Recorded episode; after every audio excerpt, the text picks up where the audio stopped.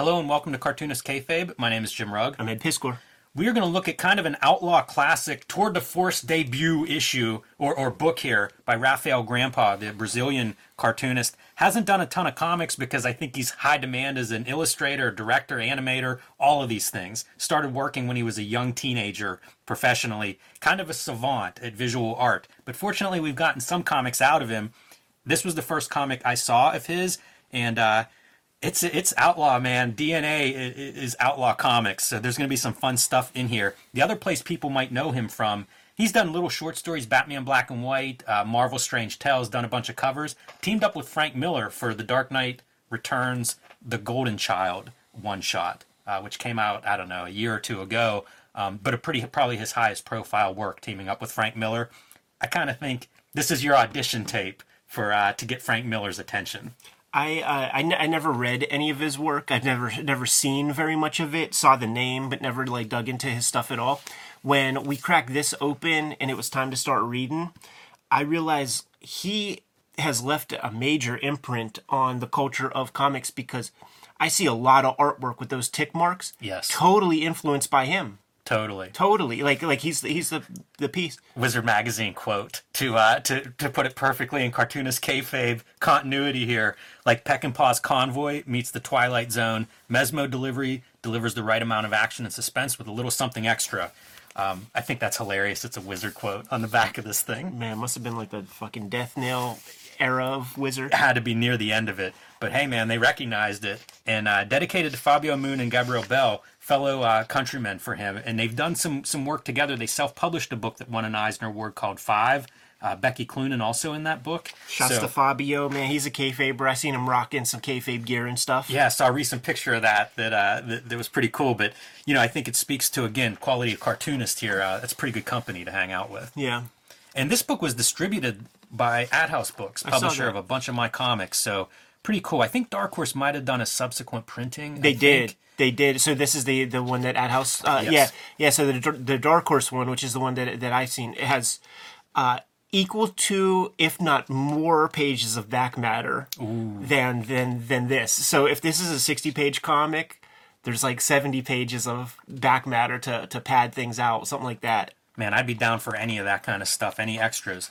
Um, but you see like interesting page designs to get started. And the story here is these truckers are making some sort of delivery, uh, a questionable delivery.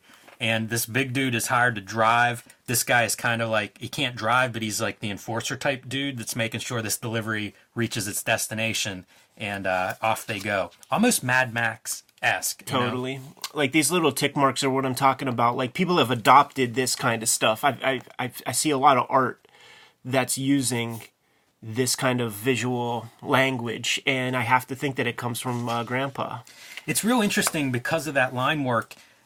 Because I see like a bunch of Paul Pope influence. Yeah, yeah. When you see the thick, the thick, like uh, these kind of strokes. Yeah, like almost uh, some of the figures and stuff, but the inking is totally different than Paul Pope, and it is those little tick marks. I don't know what those are. You know, like those look like pens, but you see some heavier lines, so Yeah. Hard to tell what he's actually drawing with. This is one of those tandems where uh, you got the big scary guy, and then and then you have the the, the little skinny fella.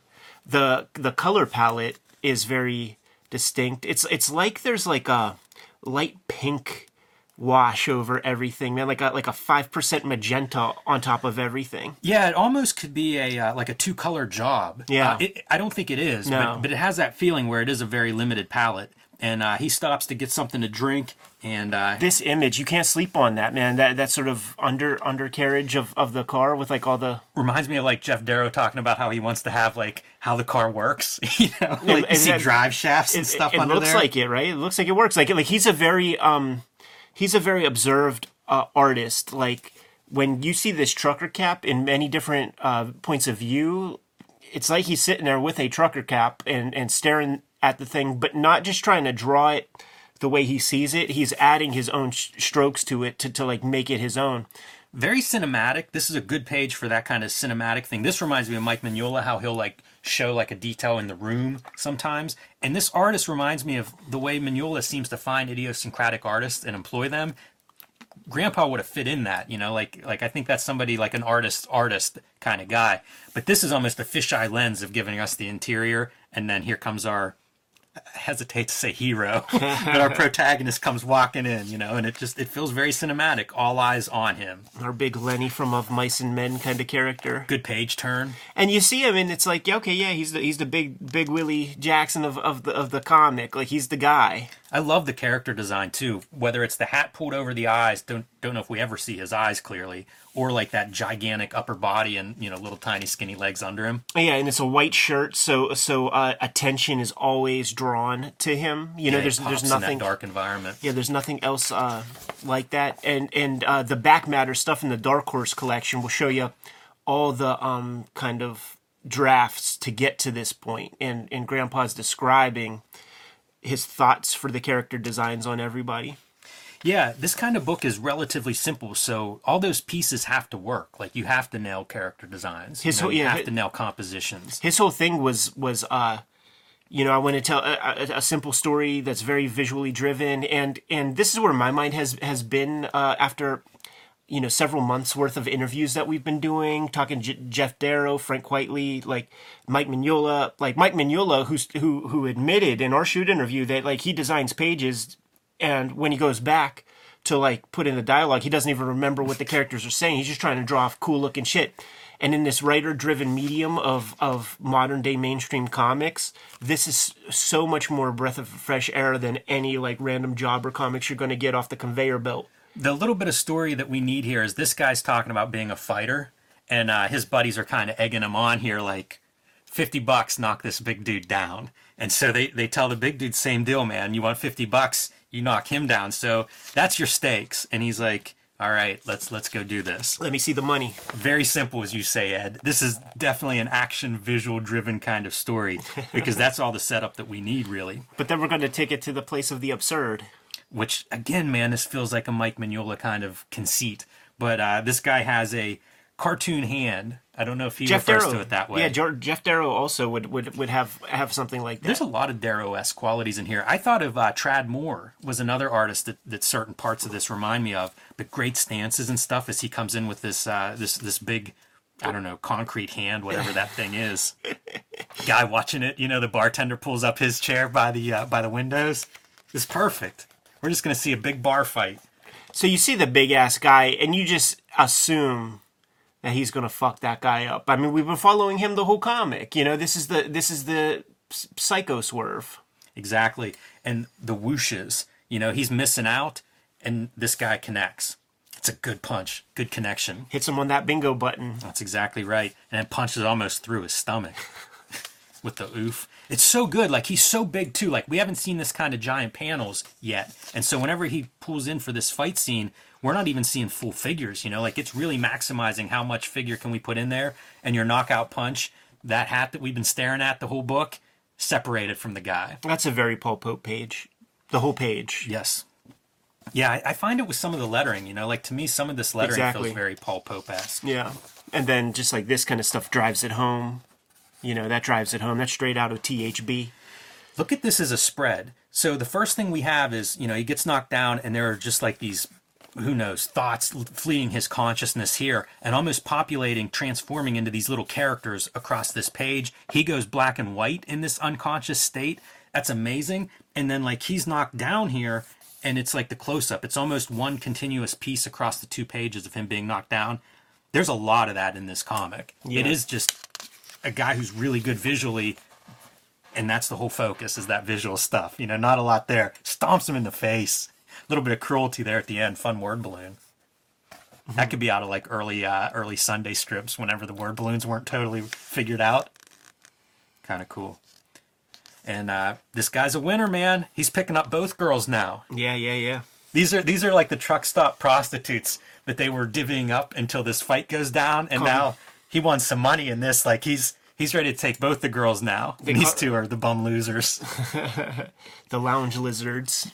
yeah, but uh, our big guy isn't quite done yet. How about this for a setup, man? Holy hell, Doc! Boom. We interrupt this program to pay some bills. Ed and I are both Eisner Award winning cartoonists, and here are some of our latest comics. Ed Piskor's Red Room, the antisocial network, out now, available wherever you buy books, comic shops, bookstores, online, directly from the publisher, whatever works for you. If you're into graphic violence and depravity, this is the book for you. The best outlaw horror comic being published today and available wherever comics are bought and sold. And the new series of Red Room, Red Room Trigger Warnings, going to be a big 2022 for us, Ed. Red Room Trigger Warnings starting in February 2022. You see the main cover here. There are also variants, including my Robert Crumb homage for Trigger Warnings number one, Peach Momoko, and the uh, retailer incentive variant by Ed Piskor. These will be out in February, and due to some uh, ransomware issues with the distributor, these may be the most rare Red Room comics ever published. So pick these up whenever you see them, and uh, February, right around the corner. These will be in your local comic shop before you know it. So grab those at the first chance that you have. My next big project, Hulk Grand Design Monster, will be out in comic book shops March 2022.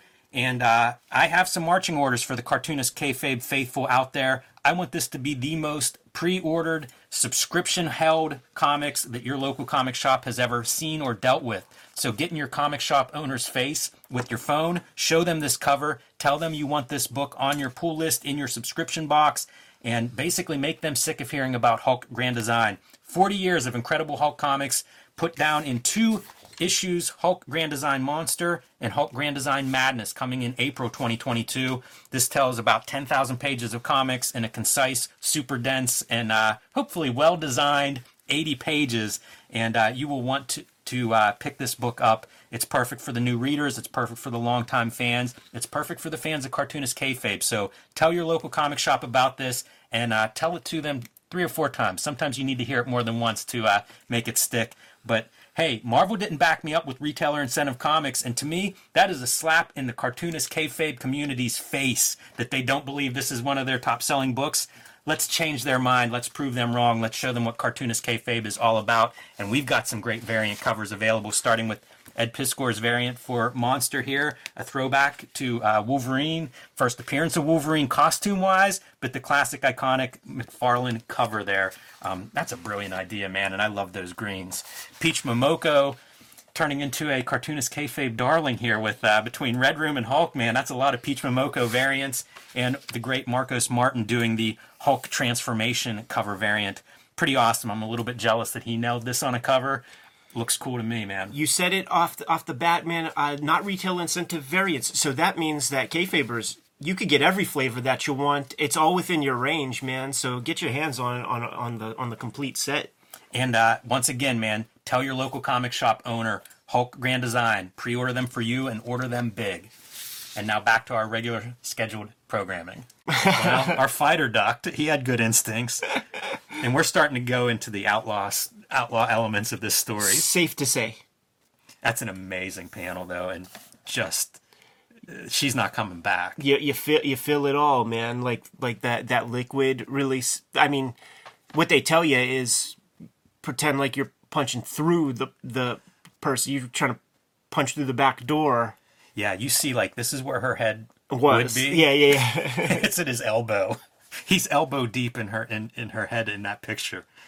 Crazy. And look at the eyes pop. That's a great effect. I really like that. Even the cropping, you know. We often point out like interesting cropping. That's pretty good. And she's hanging now, suspended pretty much on his arm in yeah. that panel. Yeah, shades of uh, Bart Sears Violator comic. I bet that's what Rafael is He's, channeling. he's there. trying to impress. Uh, he's trying to impress Uncle Todd. So our, our big guy is a little bit stunned for a minute, just enough to get this fighter back on his feet. Big guy never gets any uh, any punches on that guy. Yeah, he he he lands nothing. This guy talks shit a bunch in the beginning and then backs it all up. Not Yeah. what you usually see. Exactly. And again, cool perspectives, worm eye view, trying to figure out like what are we gonna do here. And his plan is to throw these bodies in the back of the truck, punches off the lock, and another good stroke of storytelling. What's in the back of the truck? Cut to he doesn't get to find out. This is the setup for he's he's just being hired to drive this truck because the other guy can't drive, doesn't get to look at the cargo. We see this motif a lot. Like so, like we've we've gone through however many thirty pages, and this is the first time we see this motif. And then throughout the rest of the comic, like we see it a lot. Like this this kind of like first person view of uh, you know, th- like these compositions. it really makes me want to read that back matter because these are good like it's good comic storytelling you know like for a first time guy I'm, I'm curious what his thoughts were and how he came about doing this so opens up the back and what happens wasn't supposed to look back there we see him falling backwards and good cropping man because we don't realize his head's been cut off until the next panel and it rolls over to these people and what happens? How about that for a point of view shot of somebody pissing themselves? Straight up I spit on your grave exploitation film stuff and look how saturated it is in the middle like uh, just like one or two dots trickle but lots of it comes out of the five o'clock shadow unbelievable and there's our guy right in the middle of the panel. Talk about a frame for uh, to present your, your tough guy. And it's good because he because he is the tough guy but he's squirrely and small and a freaking elvis impersonator. You can almost see how like if you're frank miller and you're looking at this this is batman shit. Yeah. That's a good panel too with the dude's head right in the middle and the blood stain of it bouncing. The the further the bounces too get smaller and smaller as we come to rest there in between everybody look at those blades. Super cool. Cartoon characters running away. People having their heads separated from their body. That's like them joints that uh, you fillet you fillet fish with. He is so good with these knives too like throughout this. Look the knives are crisscrossing and stuff. He does a lot of really cool stuff poses and movements with these knives consistently i mean this feels to me reminiscent of uh, shaolin cowboys Totally. uh, cowboy flips around like really good figure drawing and being able to draw that in various foreshortened and perspective. This one Amazing. right here dude. You've never seen that. Amazing. Shot through the mouth and you see the blade moving through a dude's freaking head. So good. Cut cutting cutting little gimmicks off man. Little arteries and and jugulars Oh man! And the classic Marvel squat pose right after his flipping through the air and cutting this dude's head off, just spraying blood out of the neck yeah and running away. This is a slasher movie here. Twist her ankle. that's what happens Should have kept your eyes on that prize in front of you. So, the end of. Uh, it's not enough that we know her fate. It's also got to be separating that, where stab in the eye and then cut off the head, and it's stuck on the knife. at, at the halfway point like i i love that i like you know fuck the neck dude like cut cut it off at the at the head Even the tongue cut oh yeah off part way. just a little piece But it's so good. Like this is that choreography. This is the other piece that I bet Frank Miller looked at and loved. Because I always think of his like Daredevil choreography being a guy that did that when no one else was. This is careful choreography. Our bartender, the uh, the big dude, came through the window, fell on his leg. He's hiding, running for his life. It's not going to help him. Trying to call the cops before he can even pick up the phone. His hand is stabbed to the phone, and our guy's already seated on the bar stool. Pretty cool cut another one of those comic book superhero moments. You know, it's Batman showing up whenever Commissioner Gordon just turns his back. So bloody everywhere. Ask for the beer. And uh, how do I open up the beer? How about your eye socket? so unnecessary. And you see the, the dragging the body out. And the devil waiting underneath. Is this who the uh, delivery is for? Is he delivering bodies to this devil? listen man this is the suitcase in uh, pulp fiction like we we even see his little uh his little cock Little there ding down- piece. down. look at that thing no wonder he's so pissed off A couple ad pages Yep. And again, Rafael Grampá, man, a very uh, successful on the commercial side of art. So throwing a couple of ads there, and he's loading up bodies in the back of this truck. Man, these boots are all terrific. We ever talk about you know shoes and how hard it is to draw feet and shoes and perspective and everything? Always admire it whenever you find somebody that can do it. And same with hands. Yeah, even this man, like like that kind of like pose, that feels like it's like you know from the Fairborn, Fairburn like reference school of of uh, photo ref, like just very human. You've seen that done a bunch. You've seen Marv drink his beers that way. That's true. Uh, pretty good too with this guy just being you know part of the uh, part of the scenery while he's knocked unconscious there in the window and spits his beer on him like uh, time time to wake up. Nope, because we're gonna cut to his involvement in these uh, in this convoy delivery. Yeah, his, see, his whole deal is he doesn't drive, so he needs he needs a bumpkin to to man the wheel. You know, that's that's the one bit of character that we get from our guy. He likes Elvis and he doesn't drive, and he's good with blades. So for all these like spec marks, This is drawn. That's not a coloring gimmick. This reflection on the bottle, if you look close, this is black ink around there. So you get to see, you know, how resourceful and, and inventive uh, Rafael is in some of that mark making. But dumps some beer on his uh, driver to wake him up. Good looking mangled face. I feel like we've all drawn some of those, right? And uh, scoops up his hat, pulls the little tooth out of his finger.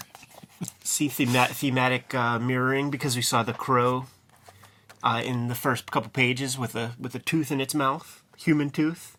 I do love that this kind of stuff is in here, like the mascot. You know, the gasoline mascot's just this cartoon character, and the detail of like a fan mounted on the roof Oh, for yeah. the driver. That feels, you know, there's so much Darrow esque kind of attention to detail in here.